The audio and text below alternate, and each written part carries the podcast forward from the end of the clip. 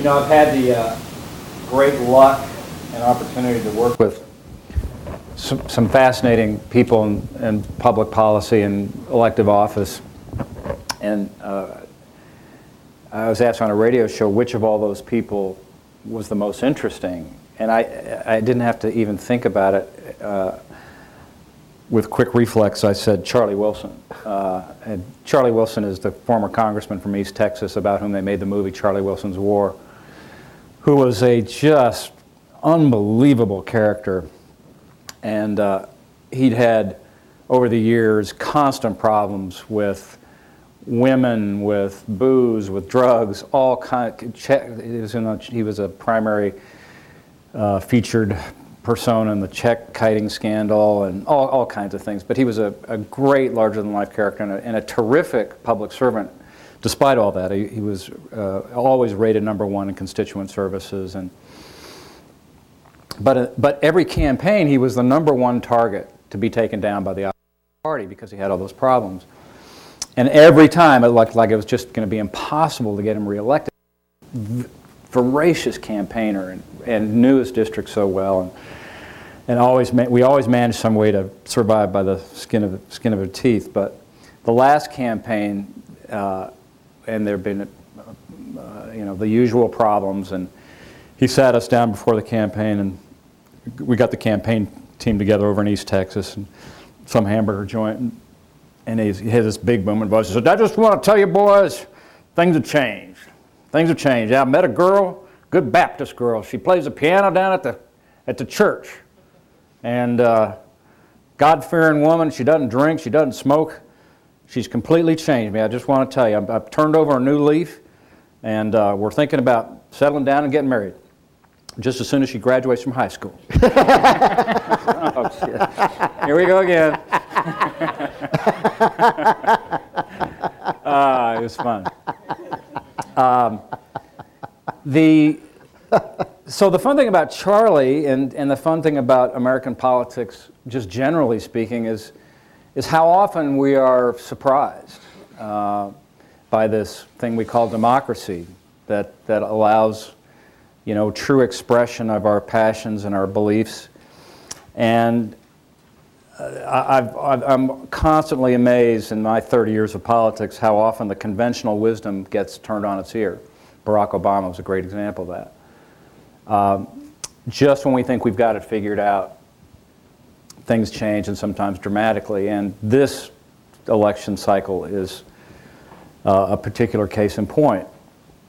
Um, and so let me just tee this up for the discussion to give you a little bit of a video overview of some of the things that we've been seeing this election cycle because I think it, it uh, provides in sharp relief just the sort of things we're dealing with this time. Do we need to turn the lights off? It'd help, sure. Could you get, is this them? Big night for the Tea Party. They have won a race in New York, maybe in New Hampshire, and this huge upset, upset in the state of Delaware. The Tea Party is the future of politics. As I said, this is not your father's Republican Party. This is a different brand. U.S. economy takes another big hit. These are brand new numbers showing that employers shed 95,000 jobs last month. More spending, more debt, more Washington takeovers. We don't want to go back to the same policies and the same practices that drove our economy into a ditch. How do you inspire the base that helped propel you into office? We can't let this country fall backwards because the rest of us didn't care enough to fight. The stakes are too high for our country and for your future. Groups that receive foreign money are spending huge sums to influence American elections. Let's talk about the president's evidence for the accusation that the Chamber of Commerce and American Crossroads had foreign donors. It is nada, no evidence whatsoever. There's mourning in America. Under the leadership of President Obama, our country is fading and weaker and worse off. Barack Obama is the worst president in history.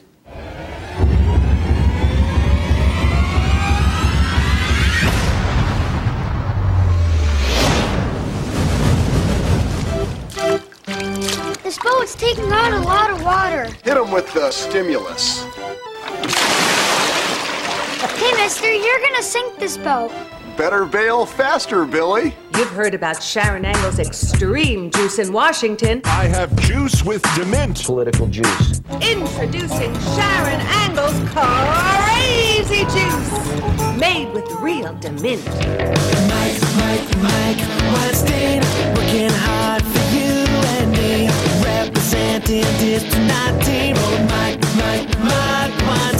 I'm one of your middle class Americans, and quite frankly, I'm exhausted. I, I'm exhausted of defending you, defending your administration, defending the mantle of change that I voted for, and deeply disappointed with where we are right now.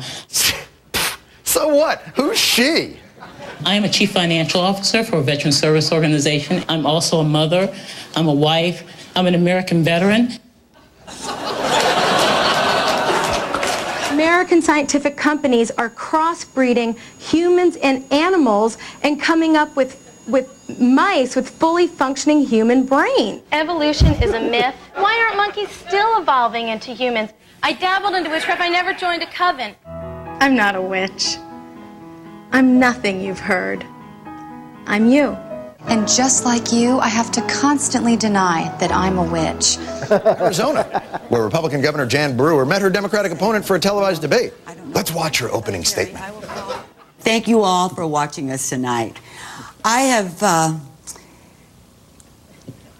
done so much, and I just cannot believe that we have changed everything since I become your governor in the last 600 days. Arizona has been brought back from its abyss. We have done everything that we could possibly do.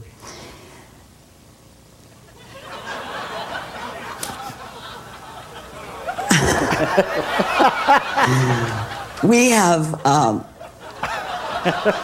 did what was right for Arizona.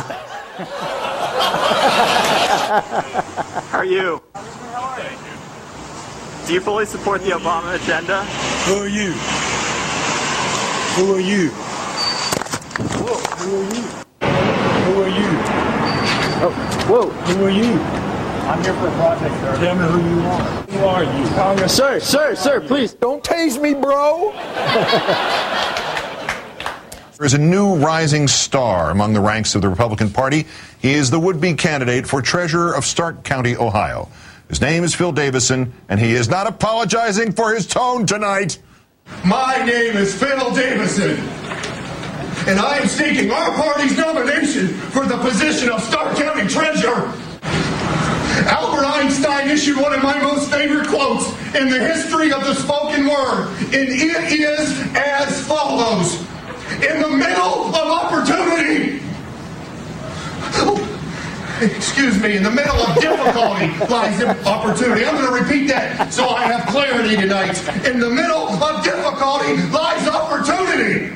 If nominated tonight, I promise each and every person in this room I will hit the ground running, come out swinging, and end up winning. So we only know this. Somehow he lost.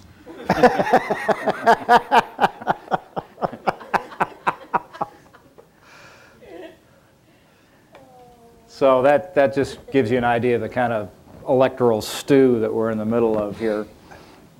Um, the it, uh, all of this really began with, uh, in many ways, with Scott Brown. Uh, you know, that was the f- first sort of signal that something significant was happening out there. And uh, gentleman just brought me this today. So, uh, you know, this is a, another example, kind of a bookend on the Scott Brown election to just how dramatically things are changing. You know, if Barney Frank is in trouble, boy, there's something really significant happening out there. And of course, we're seeing all kinds of evidence about that. Um, so uh, let me just talk about. Let me just. I just want to talk about just kind of some of the themes that we're seeing that that help fuel all this. Um, I'll start off with just saying uh, the obvious, which is that we had an historic, transcendent uh, campaign with Barack Obama, and uh, one of the parallels that occurred to me as I was watching that is I, I had an opportunity to do earlier in my career a, a lot of uh, international elections. I worked in uh, in Africa and South America and some other places around the world. And particularly in places where there were emerging democracies in third world where you, people were experiencing democracy for the first time, you'd see the, these elections happen and, and the, the level of uh, hope that people experience in terms of the changes that they expected to see in their societies were never met. I mean, it was impossible to make these, these uh, transitions to, to a democratic society, and, and unfortunately, very often than not, very quickly after that, they'd return to a tyrannical regime or, or some sort of militaristic uh, government. So there was, there was no way that uh, Barack Obama even you know, uh, let's take some of the things that have happened off the table. Uh, people just uh, uh, saw in Barack Obama a transcendent figure and put all their hopes and dreams. And by the way, this happens a lot in elections too. People even believed in things that he didn't say. In other words, they just saw him as a vessel for their hope, and and even if even if they weren't watching closely or listening closely, they just believed that he believed what they believed. And so things were bound to come back to earth. And then you stack on top of that uh, the, fiscal crisis that we've had, uh, all the other calamities that, uh, that uh, this president has faced. And I think you could argue that, historically speaking, he's faced challenges unlike any other president. But I also believe that, given the complexity of, our, of, our, of the world we live in today, uh, that it, I don't think we'll ever see a popular president again.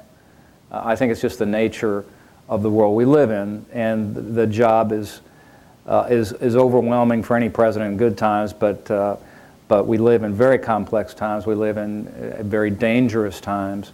So you've got uh, incredibly difficult international for, national security issues you're dealing with. You've got a, a, a structural changes in our domestic economic front that we'll be dealing with for years. So and put on top of that, uh, the media culture that we have to deal with now, which is 24 hours, multiple channels, uh, and and then we have uh, this incredibly hyper-partisan environment now that, that we could spend a whole hour just talking about that, and I've been thinking a lot about that trying to work on that, but because of the the, the there is media profit in, in, in promoting division, and the parties themselves have gotten to a point where you get punished for working with the other side. Uh, if, you, if you deign to have a meeting with somebody, I mean, they don't even meet in Washington anymore. I mean, they used to have lunches, bipartisan lunches. They don't even do that anymore. Because, and if you do that, you get punished by the party bosses and you'll get a primary opponent that they'll go out and find for you. Uh, so uh, I'm just going to tick off a few themes, Alex, here that we're seeing. So the fundamental thing that we're seeing is a complete breakdown in trust of government and politicians. And these numbers are astonishing. It's like 70% of American voters just don't, don't have fundamental trust in their government anymore. Uh, that's translated into to, to tremendous voter anger and frustration. We've seen a rebirth of the citizen politician, um, which in many ways goes back to, uh, to our founding idea, which is a good trend, I think. The thing that's bothered me about politics and, and uh, recent politics is that as I've watched, we have a system now that uh, that's become so poisonous that uh, that good people are leaving politics and it's not attracting good people to get in and, and who can blame? I mean who would want to go run in this environment? Uh, i was talking to christine heenan earlier this morning who's doing your public affairs here and, and she was she made the, the, the observation which i think was a great one. Imagine any other think about the, the weight of political advertising let's just i'll be conservative 75% of which is harshly negative. Um, think if that the kind of advertising you saw about aspirin or anything else, you know, would you, or, or any other uh, any other profession. Say you saw that about the medical profession, about doctors. People were saying that about the doctors that you go to. Can you imagine? I mean, nobody would get health care, right? I mean, you wouldn't go to your doctor. These horrible people out there. So uh, we have a system that is sending good people like Evan Bayh out of the U.S. Senate, uh, and and I worry that it doesn't attract good people, but. But hopefully we'll, we'll get to a place, and we're beginning to see some of it in this environment. I, uh, there's, there's a lot of good and a lot of bad that's going to come out of the current environment, I think. But um, there was a notion once of the citizen politician, not people who don't spend their lives in politics and don't need the mirror of politics to reflect who they are, which I think is the case with a lot of people there now. Uh, the people who have done have, have lived lives. They've gone out and they've, they've had a career. They've, they've done some kind of public service, whatever it might be, that expands their, their sort of value system and their experience so that when they come to public office, they bring something else to the table. There's a hunger for authenticity, and uh, this again, I think, is this goes to the whole trust issue. People just automatically in politics today think they're being lied to by whoever they're seeing or whatever political advertising. So.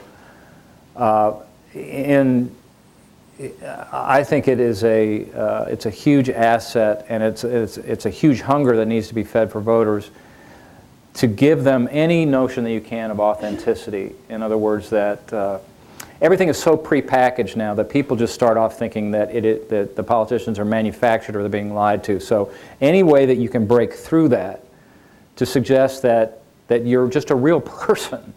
Uh, that sounds kind of silly, but um, but if I'm doing, uh, uh, when I'm doing campaigns, uh, I try not to script people. I try and find documentary moments where we can reflect some real passion about who they are, what they believe. Uh, and I think that uh, ways in which office holders can do that helps tie a bind to voters that, has been broken. Um, you know, we both parties have created, you know, literally enemies, enemies lists on both sides. We're seeing the rise of the mama grizzlies on the Republican side, the, the whole Sarah Palin phenomenon, um, which has led to demonization of the nuts and sluts on the Republican side, uh, where we even had the National Organization for Women uh, affirming what uh, Jerry Brown said about Meg Whitman being a whore. Uh, anytime you have now coming out to reaffirm somebody calling a whore, that's a pretty, pretty amazing situation. Uh, the mainstream media is dying. And uh, that's a fascinating uh, evolution. Um, it's crumbling and it's crumbling fast, and the, the consequences are unclear as of yet, but, but one of the problems with what's happening is that you see people like Sarah Palin using new media to create walls with, uh, uh, with, with, with keeping out mainstream media and any sort of interaction. In other words, politicians like Sarah Palin are taking complete control of their communication, and it's one way.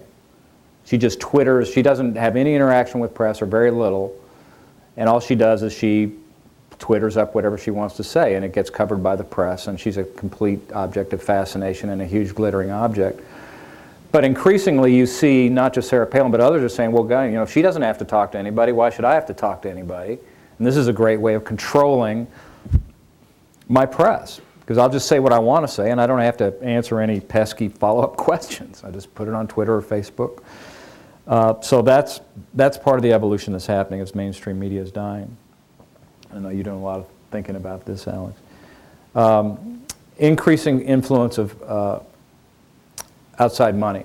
And this is phenomenal what's happening. And it's. Uh, uh, I've, I've, I, this is something I've been thinking about and talking about and complaining about for a long time, and it's just amazing to me that it's gotten worse rather than better. We had a recent Supreme Court ruling uh, uh called Citizens United that shockingly basically came out and said corporations need more influence and they need more money in the political process. Like they don't have enough influence or money as it is. Um, and we're seeing the consequences of that decision where uh, I, I, I, don't recall off the top of my head the, the, the, the, gross numbers, but I can tell you anecdotally and generally that we, we now have a situation. I'll just take Colorado as an example. Colorado has a very, uh, I mean, it's, it's kind of a, the classic bellwether. It's a classic bellwether red to blue, blue to red state. Uh, I mean, ultimately very purple. It went from um, almost all Republican office holders to almost all Democratic office holders in just one cycle. And now there's a Senate race there that's, that's about tied. But uh, my point is that in that Senate race, the, the individual candidates are spending, I don't know, let's just say $3 million apiece so far.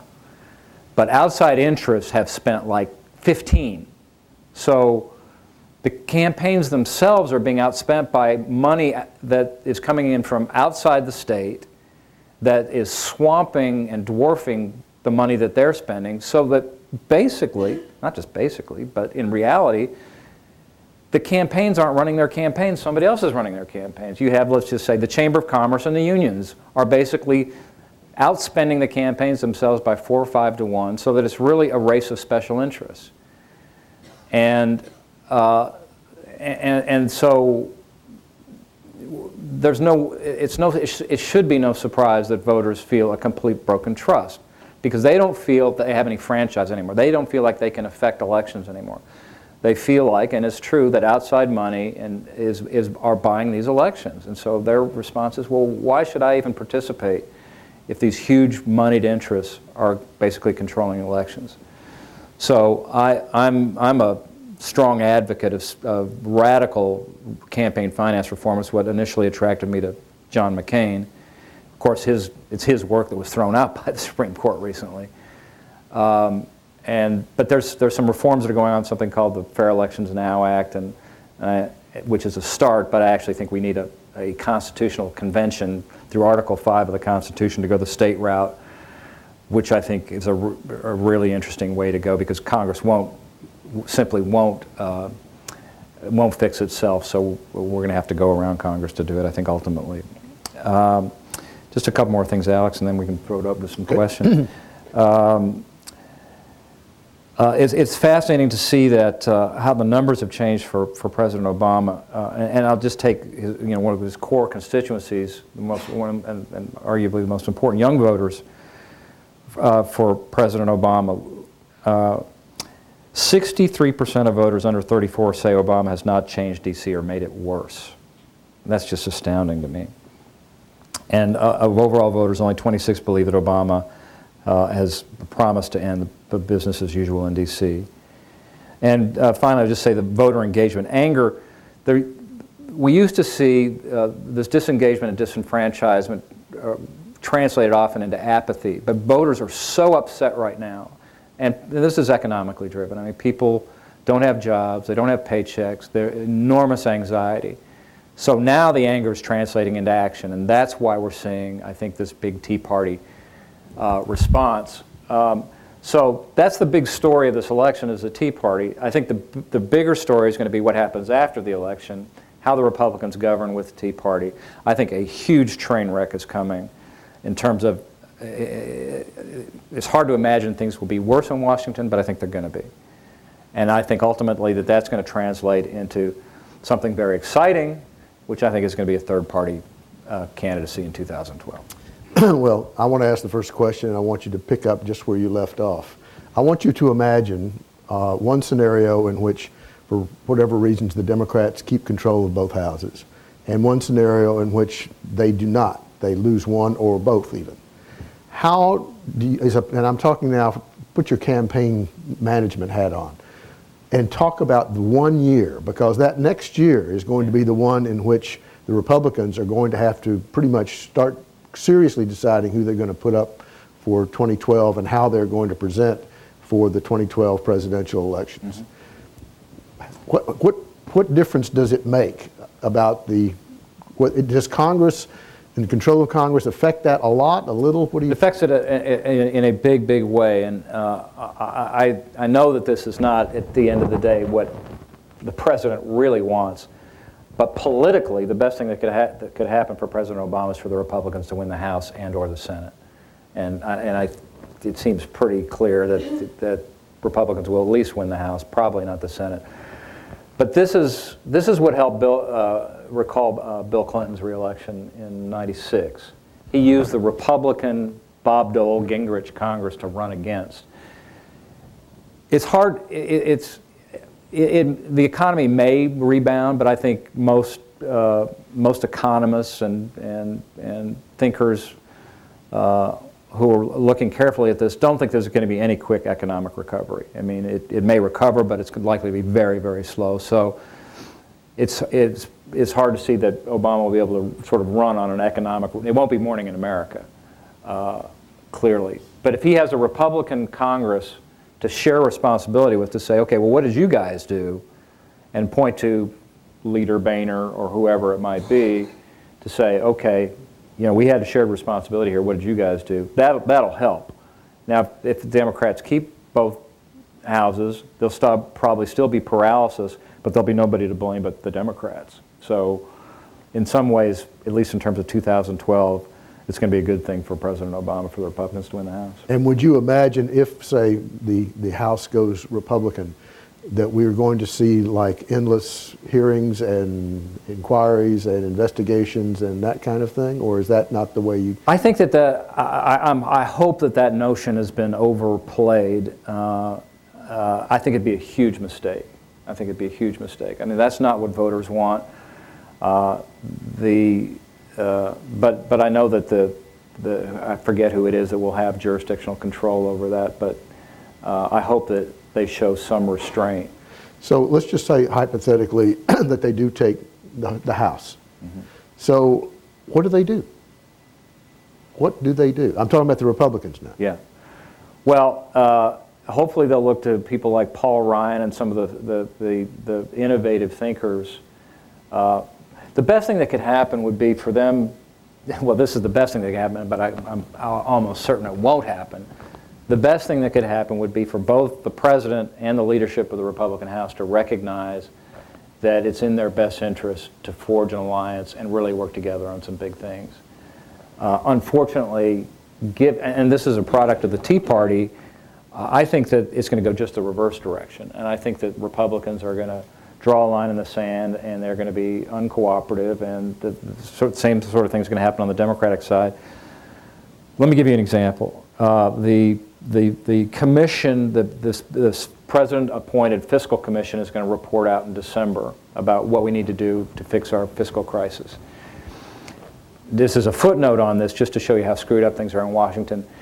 The Senate would not even agree to study this issue. That's how bad it is. Not act on it. They wouldn't agree to study it. So the president had to appoint a special commission, and there's, a, there's actually two commissions. There's an Alice Rivlin commission, there's a president's commission. But they're going to report out in, uh, in late November and December their findings. Now, it, it seems obvious to me and to most people looking at this that they're going to conclude two things.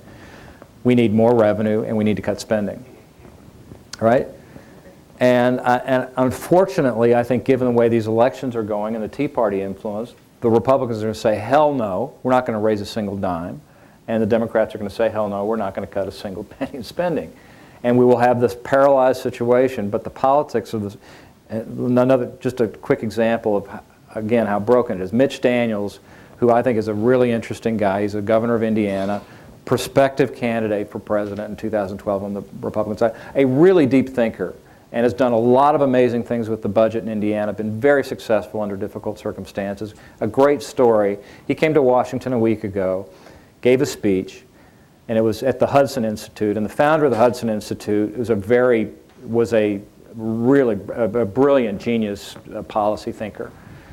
And it, at one point, he had talked about the idea, just the idea of a VAT tax specifically. And so Daniels just raised, he was at the Institute and raised this idea of the VAT tax and said, well, this is an interesting thing, you know, maybe we should look at this. Well, he got incinerated the next day. I mean, absolutely incinerated. He was compared to, by a leading Republican advocate, Grover Norquist, a big anti-tax guy, he compared Mitch Daniels to a crystal meth abuser and a Nazi war actor. You know, that's where we Yeah, are. but what else?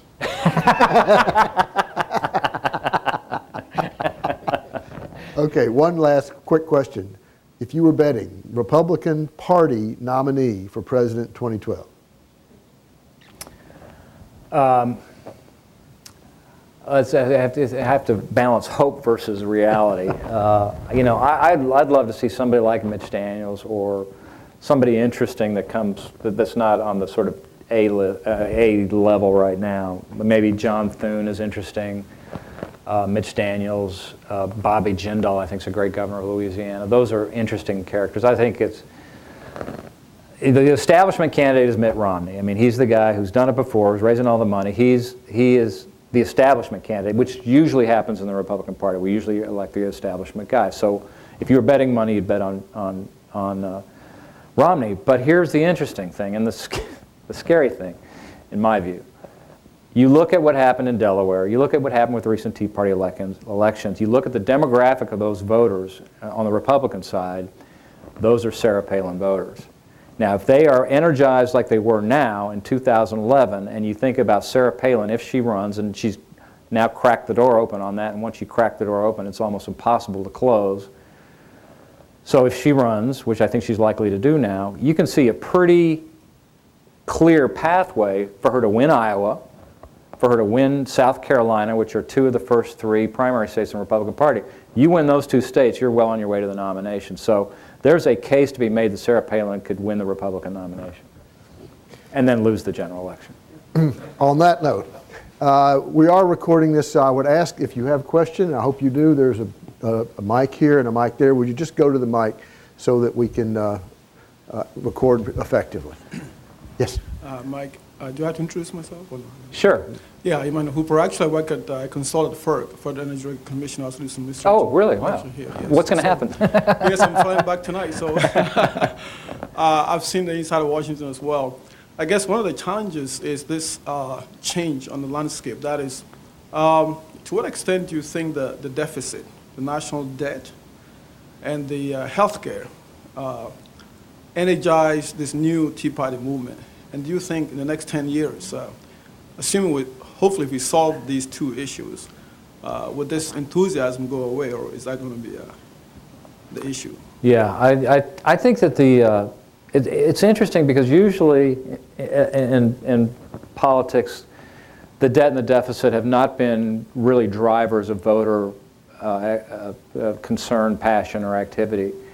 But I've seen anecdotally, but also in a lot of research recently, that, that it's becoming more of a concern to, to voters, that they actually care about the deficit, uh, want something done about it. And I think it is, it is, it is a, a driving factor in Tea Party uh, uh, thinking. So I, I, my hope is that despite what I just said about the fiscal commission and how the parties will go to the side, uh, I do think that I think that people are getting really serious about it. I think we're reaching, you know, this point where it's it's so the chasm is so deep. People are really saying, you know what, this really is a crisis. You know, it's not something down the road. It's happening right now, and if we don't address it right now with significant uh, uh, uh, changes in in our our benefits and uh, legacy uh, uh, social programs, what have you, that it's going to be a big problem. And, and by the way, it was interesting to watch what's happening in Britain this week with David Cameron and the, and the you know, they're making big, big cuts over there.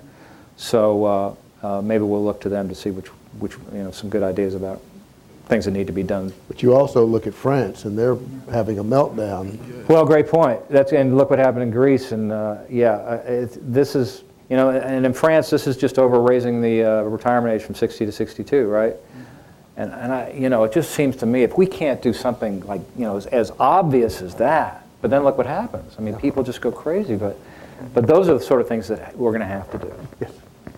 My name's Philippa Thomas. I'm a Nieman Fellow. I work for the BBC, so I'm not sure if there's a job to go back to because the cuts hit us quite hard. Oh, is that right? Is it- is it hitting the BBC Yeah, yeah, too? even the BBC, about 16% in real terms. Um, but I was fascinated by what you were saying about a third-party candidate. Yeah. And that would have to be somebody probably campaigning from the outside, but credible. And I wanted to ask you about David Petraeus or any other names you thought might be likely. Uh, great question. I have a little list here if I can find it. But uh, um, uh, the I, I think that a, uh, a third party, and it's not necessarily a party, but a, a alternative nominating process to elect a president is not just possible but probable, um, and that there are there are some things going on behind the scenes to make that happen that are very significant, and eh, most importantly, knocking down the barriers to entry, which are the ballot access issues in all the states.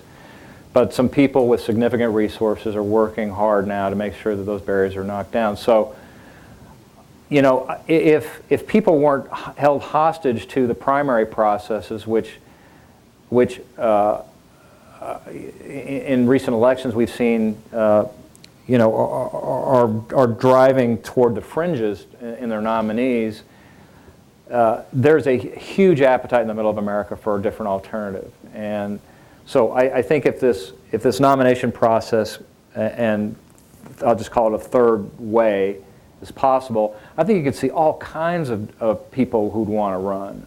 Um, but Petraeus is a name that's been mentioned, Mike Bloomberg, uh, uh, you know, and you think about a ticket like a Bloomberg Petraeus ticket, something like that. But, th- but these would be, you know, people who either come from military or civilian life or elected politics. But, but I think we'd see a very different kind of, they wouldn't be people who've been hostage to the party apparatus uh, for years. And, and again, it goes back to my idea about authenticity. I think you'd find some very authentic, uh, Bill Moyers is an example. You know, people who could come from journalism could run. Um, so I think there's some really, really interesting possibilities that could come. And, and uh, uh, so uh, stand by for that. It's going to be interesting. Just a quick supplement. Yep. They'd have to be geared up in time for the Iowa caucus, wouldn't they? So you'd have to see movement pretty quickly. Uh, The, uh, I don't think, I don't think that this would just be a traditional process that would have to go through the states like the parties are. Well, let me back up. The- Even if it is, the answer is yes. There's significant activity going on right now that would make it possible. Hmm. Hello. Um, so, kind of keeping on the third party idea, this has been something that's been very interesting. Um, you know, to me personally, I've talked with a lot of people up here about it, as far as you know, professors, different things. There, there is a lot of cynicism about whether you know this kind of um, movement would happen. I guess my question is kind of uh, you know about the terms here, because there's a third party candidate potential in 2012. Is this? I mean, obviously you have some in- insider information that maybe we're not privy to. Is this mo- something that would be more of a stable party apparatus that would No. say in the future, this is very much just for a candidate? Yeah. Okay. Based on that, what do you think that changes or solves? Because it seems that many of the problems in our system are kind of, at, at times, because we have a two party system. Does a third party candidate radically redefine things, or is it just a blip in the overall trend towards a hyper partisan Washington that really can't solve our problems? Um, Assu- Assuming the party pres- nominee becomes president, hypothetically. Is that what you're saying? A- a- And and even so, like, is there any is there would there be any push for like an actual third party apparatus, and is that necessary to? That might be a, I mean, that's, the- that, that gets into sort of practical consequences, and that might be a, a logical extension after that nomination and election uh, as you get into actual governing of a presidency. But I think, uh, you know, and uh, Dr. Patterson over here and I have had a conversation about this, and he's, he's uh, uh, logically cynical about, about, about how this might happen. Uh, but, uh, but I think that I think it can happen, and I think it's at least the, the, the prospect of it will happen in 2012. And if it did happen, I think that it would happen in a way that it, that it'd be a huge wave. In other words, I, I think that it would be, this is not a situation where you get into an electoral college problem. I think it would win with a huge mandate. And if you go into a presidency with a, with a, with the popular vote, a huge wave in the electoral votes, and that kind of a mandate, that just changes everything completely. I mean, then you have Republicans and Democrats on both sides saying, well, I, I just got that message loud and clear, and if we don't change our behavior, then the next election cycle, we're going to be the ones on the outside. But that's, but that's where the whole idea of apparatus may come into play once you have the presidency and say, well, you know, look, we just elected a president. Maybe we can go elect a bunch of members of Mark, would this, would this, this third way include a portion at least of the Tea Party movement, or would it be Well, that's, that's that an interesting question. Uh, I- I- one thing that I believe strongly is that the Tea Party is just the tip of, of a much bigger iceberg. Uh, and that much bigger iceberg is what I'll just broadly call the middle of America. And, and this is, again, I think 50% plus. I think it's a silent majority in America that feels like they're completely unrepresented and they don't have a voice in Washington. Um, so that I think, and I think a lot, I think, well, let's just pick a random number, say a quarter of the people who I think are identified with the Tea Party are simply identified with that movement because it's an alternative movement. But if there were something else that were more moderate, I think they'd leave in a 2nd and, and migrate that direction. There are two things that you said that, that I really take issue with on the basis of accuracy. You said that Jerry Brown called Meg Whitman a whore. My recollection is that it was a staffer, and Brown never said that. And can you identify any race in which the unions are outspending by two or three times what the campaign is spending? Uh, yeah, the, the Colorado race is outspending, the unions are outspending what, uh, what the candidate is.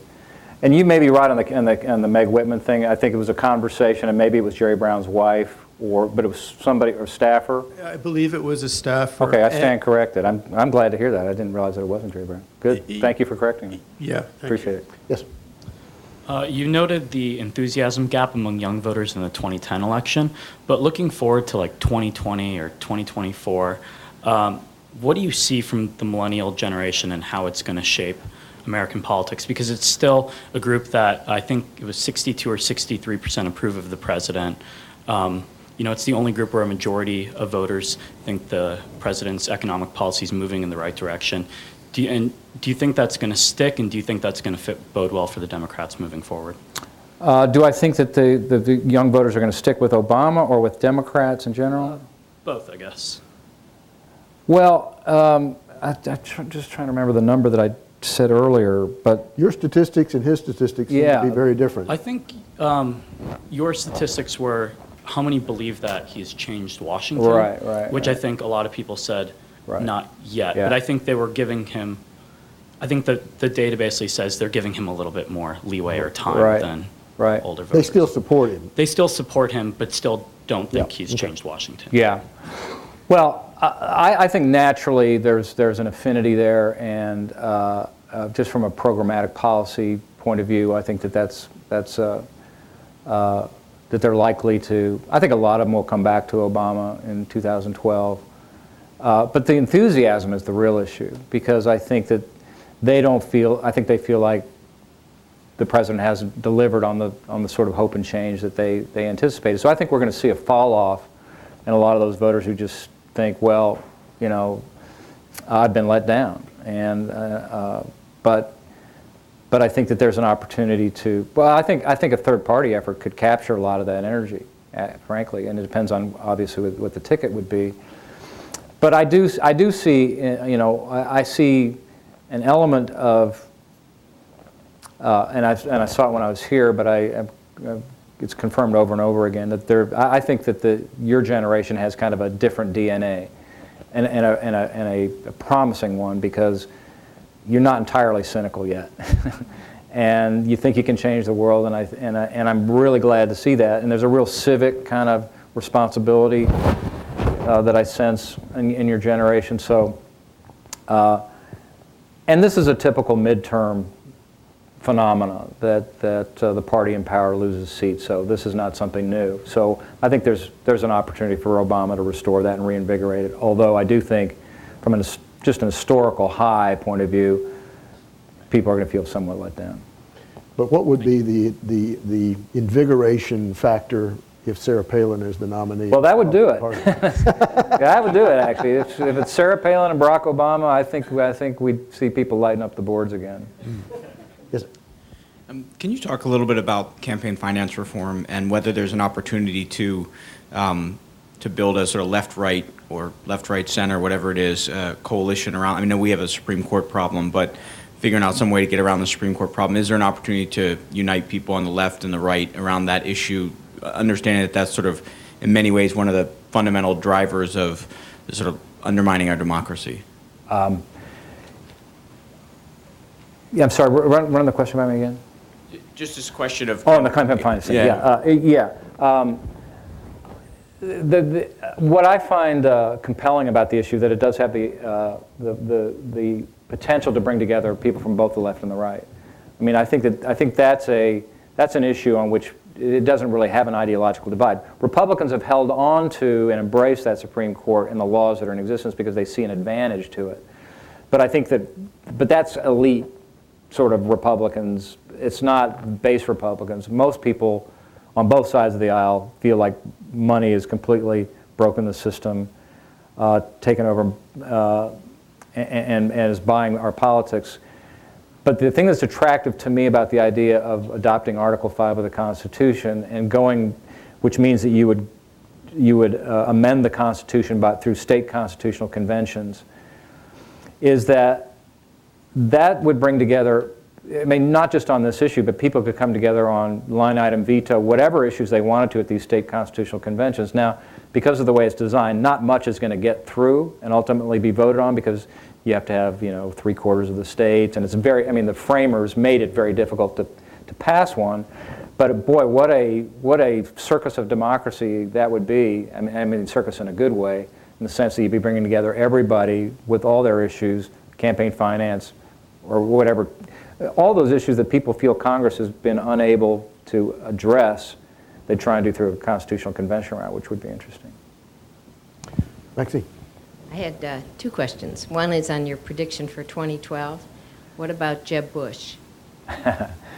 Well, if, if, if, if Jeb Bush's last name were anything other than Bush, there wouldn't even be a contest. I mean, he would be the odds on, I mean, he'd be nominated already. He is beloved by the Republican base, they love him. Uh, but, I mean, obviously, there's, there's, there's legacy issues there that would be difficult for him to run. But, but I don't think it's impossible that he could be, but that he could be tapped for vice president. But not the nominee. Can't happen. Well, the, uh, wouldn't the problems with the Bush name be mostly in, the, in a general? Or you, th- you think that would be a problem in the primary as well? I, yeah, I do, but I think that he recognizes that he could maybe win the primary, but it'd be problematic in the general election so that he, he wouldn't run. I mean, and, he, and he's been pretty clear about that, that he doesn't want to run. Um, my second question was about the going back to the millennials. There's a great, and you're, you're probably familiar with it, but there's a great new Pew poll looking at the millennials, and it, it really shows that they're really quite different in a lot of ways from, from the rest of opinion on, on politics and government. And on the trust in government piece, they stand out as they're, they're the only people in the country who still trust government. And that for some reason, it's sort of hard to understand, but it's probably related to the, to the Obama surge. And They haven't everything. been beated, re, beaten repeatedly yet. Well, the, and the question is, going back to the gentleman's question about, you know, what happens as this cohort moves through the, you know, gets older, um, what, you know, does that, does the trust carry forward, or does it, do they do get beaten into submission? What happens? Well, I hope so. That's what I'm saying. I, I think that this, the the millennials are a really different generation with different DNA, and, and I hope that they can change the system uh, and, and maintain that, that some level of trust, um, because, uh, because we got to do it. And the, the- the changes that we need are so fundamental, and the system is so broken, that there's, I mean, that creates opportunity too. Uh, I mean, bec- the fix has become so self-evident that, that finally action is, is compelled to, to happen. And so, uh, like I said, uh, the thing that surprises me is the lack of cynicism among millennials, and I hope that that's a, a feature that continues. Thanks. Yes. Good. Keep it. Good morning. Um, Keep the faith and carry on regardless. My uh, my question is about the news media. You mentioned media and how it's such a changing landscape and it's exciting and interesting and all. Um, what's it going to look like in 10 years? Where are we going to be going for our news? And are we all going to be in our own little compartments of the internet according to ideology or geography? Um, and whatever it is going to look like, is it going to be better? Well, I'd be interested in the, the good Dr. Jones uh, response to that. I'll take a quick shot at it. Uh, we have a situation now where people get their information in silos. They can get whatever information they want that sort of uh, relates to my, our own interests, right? And, and I think that that's uh, that's problematic because I think it it ultimately tends to sort of push us towards extremes, and we don't hear other information, and you know our whole scope of information gets narrowed. I'm a victim of it myself. I mean, I get up every morning and I hit six or seven websites, and they're all kind of lean conservative, you know, so I'm getting a, a point of view that 10 years ago I would have gotten a much broader point of view.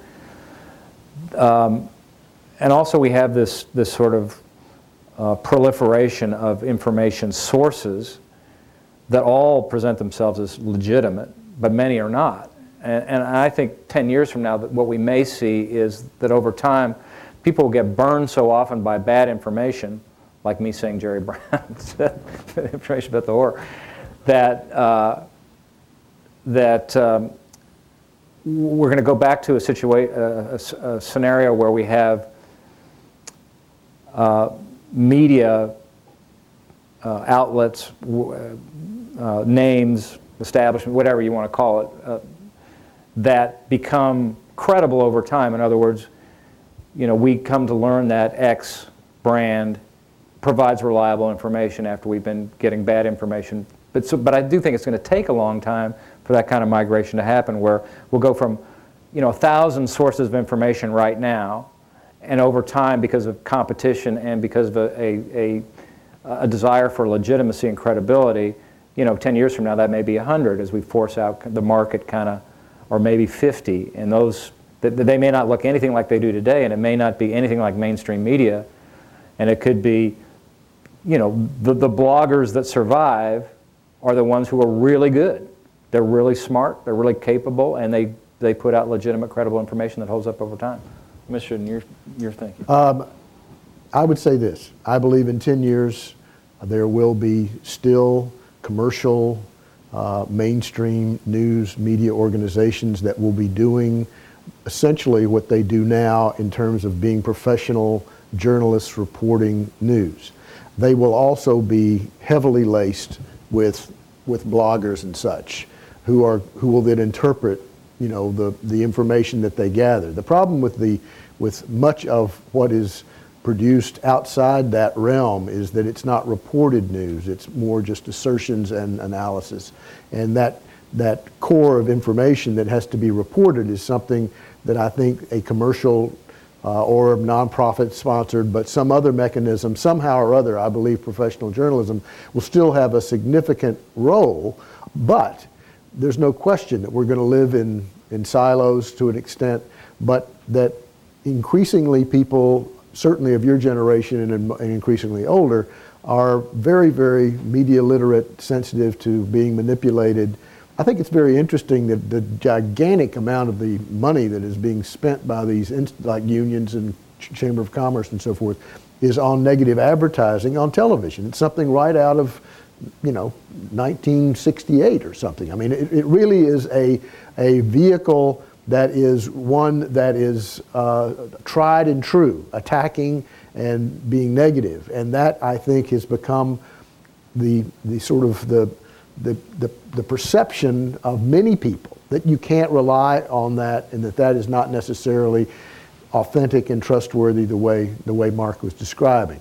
I think that, that there is going to be a priority and a value put on something that you can believe as, an, as a source of what the facts and truth are. I think, for instance, Wikipedia is going to play a huge role, is a news entity because it is a it is emerging as this vehicle that is an arbiter of truth because of the crowdsourcing, but it's all derivative. It doesn't do original reporting, but it will be this kind of place that will probably be the default for finding out what, what facts are about things. And how much facts are relevant, of course, is something that is a, another question because so much of it is not rational, it's emotional, and it's, it's you know, circumstantial.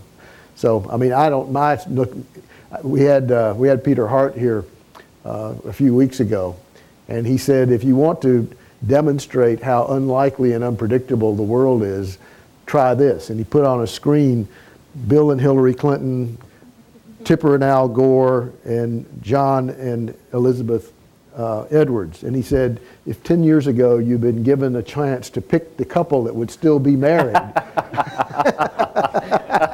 That's good. That's good. So I think that that, uh, uh, that demonstrates that what I know and what the, the accuracy of my, my vision of the future is just as accurate as my choice of that, you know, who would be, who, who would be funny. married. That's And great. Not very good, in other words. So who knows? It at least sounds like you think we'll figure it out, which Yes, I, I, guess thi- I think it's too. I think it's sort of like Mark. I think it's too important not to figure out. And I think honestly, people recognize that these institutions are important uh, because they they want some kind of reliable, factual. Even if they hate the media, which of course they do, everyone does, but they still allow the media to shape a vision of reality that's capable of changing opinions, which is what happened, for instance, with the war in Iraq. So being idealistic isn't just the domain of us No. young people, huh? There are a few other fools like us. Yes. Well, I just have a question about the middle of America and the enthusiasm gap. And I lived in Pittsburgh during the 2008 election, and I didn't perceive the Tea Party. I, I met people who were going to these Tea Party meetings in spring of 2009. Mhm. I didn't perceive them as these loony people in funny hats, Right. as racists. Yeah. so- just individuals I met, like there were some um, trial lawyers who suddenly just pulled all their money out of the stock market in January 2009 and were very worried about financial issues. There were uh, people with small businesses who were Democrats, actually, Clinton Democrats, who, and I felt like the enthusiasm was almost an anti-Obama enthusiasm springing from the proposed health care plan, Mhm. the proposed budget Mhm. stimulus. Mhm. I, I feel like the McCain, McCain and Palin almost, you know, canceled each other out. In some ways, drew on competing loyalties for the Mhm. Repu- in the So Republican. what, what is your question? Oh, so my question is, there was an enthusiasm gap for McCain Yeah. during in the Republic in the election in 2008. There was an enthusiasm for Obama, um, and yet the Republicans were spending too much money. We already had the TARP. Yeah. So the question. But then in January, suddenly the enthusiasm shifted to an anti Obama enthusiasm. I guess I'm wondering why, if financial issues were so important to these people, um, they, they weren't up in arms before. Yeah. Uh, when, when we were spending too much money with the war and the TARP. But suddenly, this, this, this is one of the driving forces of the, the Tea Party, and it's Yeah. Got the enthusiasm. Well, uh, let me, there's a couple of things I'll mention in regard to that. Uh, First of all, your observation about Tea Party people not being, you know, a bunch of people with funny Not hats. all of them, any, you know. Right, right, not all, of them, is accurate. And Howie Kurtz just wrote a great article a couple days ago talking about how the media has really mischaracterized the Tea Party and, uh, uh, and this movement. But, um, but there is a legitimate, listen, I mean, a, big part of the enthusiasm gap among Republicans was because Republicans hadn't been acting like Republicans. And they think that they've been spending too much. They, they think that President Bush spent, was you know, a, a big spender and didn't uh, embrace real fiscal reforms that he, that he should have. Uh, and, and so a lot of what's happening with the Tea Party is their, their, their anger is as much at the Republicans as it is at anybody, as at, at Obama. I mean, their, the National Republican Senatorial Committee had eight sort of, you know, good housekeeping seal candidates. All eight of them lost to Tea Party candidates. So they're sending a message to the Republican establishment as well as they are uh, about Obama. So they're, they're not just mad at Democrats, they're mad at Republicans too. And that's, that's where their enthusiasm is coming from. Is, And there was that article in the, I think it was the New York Times recently, an op-ed like two days ago, saying that the Tea Party is thought of as choosing Sarah Palin as their ideal candidate, but a recent survey showed that Chris Christie was doing better, or among Republicans, maybe it was. So there's a middle, but it's, it's just, it's funny that the anger shifted over. Well, like I said, I think that I, I could see very easily have somebody like Chris Christie. When we uh, somebody asked the question earlier about who could be the non. Chris Christie is actually a guy to watch. I mean, because I think he captures a lot of the Tea Party expression, but also other Republicans would find Christie as a as a preferable candidate to somebody like Sarah Palin. Let me, we're out of time. Let me ask just one final question to put on the hat of managing Sarah Palin's campaign. And if you were Sarah Palin and were looking at what outcome for this particular election would be best for you, is there one or is it either way?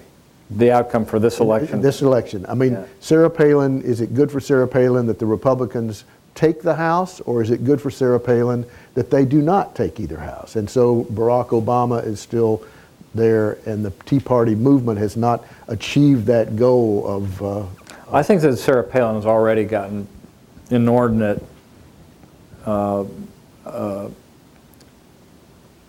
uh, more than her fair share of the credit for what's already happened.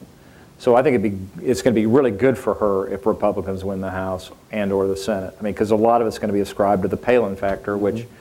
which, you know, is arguably not really the case, but she'll get a lot of credit for it. And this, again, is the media sort of just going to the shiny object and saying, well, this was, a, you know, look at the Sarah Palin factor here, when really it was a lot of other things happening. But for her political interest, if I'm her campaign manager, yeah, we want the House, we want the Senate, and we'll chalk it all up to Sarah Palin. Mm-hmm. Mark, thank you. We loved having you. Come back.